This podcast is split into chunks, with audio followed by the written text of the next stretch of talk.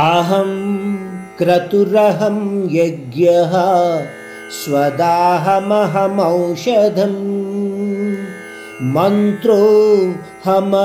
మంత్రోహమహమేవాజ్యం హమగ్నిరహం హుతం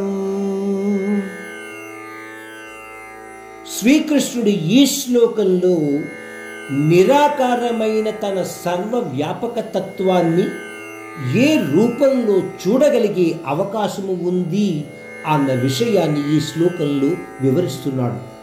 పరమాత్ముడు అంటున్నాడు మహాత్ములు చేస్తున్న యజ్ఞాలు నేను అర్జున ఆ యజ్ఞము యొక్క అగ్నిహోత్రములో వేసే ద్రవ్య పదార్థాలు అన్నీ కూడా నేనే. అంతేకాకుండా యజ్ఞ అగ్నిని నేనే యజ్ఞ కర్మ ఫలాన్ని నేనే అంటే ఏ కోరిక తీరడానికి మీరు యజ్ఞం చేస్తున్నారో? ఆ ఫల సాధన ఆ ఫల ప్రాప్తి కూడా నేనే. పితృదాయాదులకు చేసే పిండ ప్రదానము నేనే అర్జున. జీవరాశులు తింటున్న భోజనము నేను.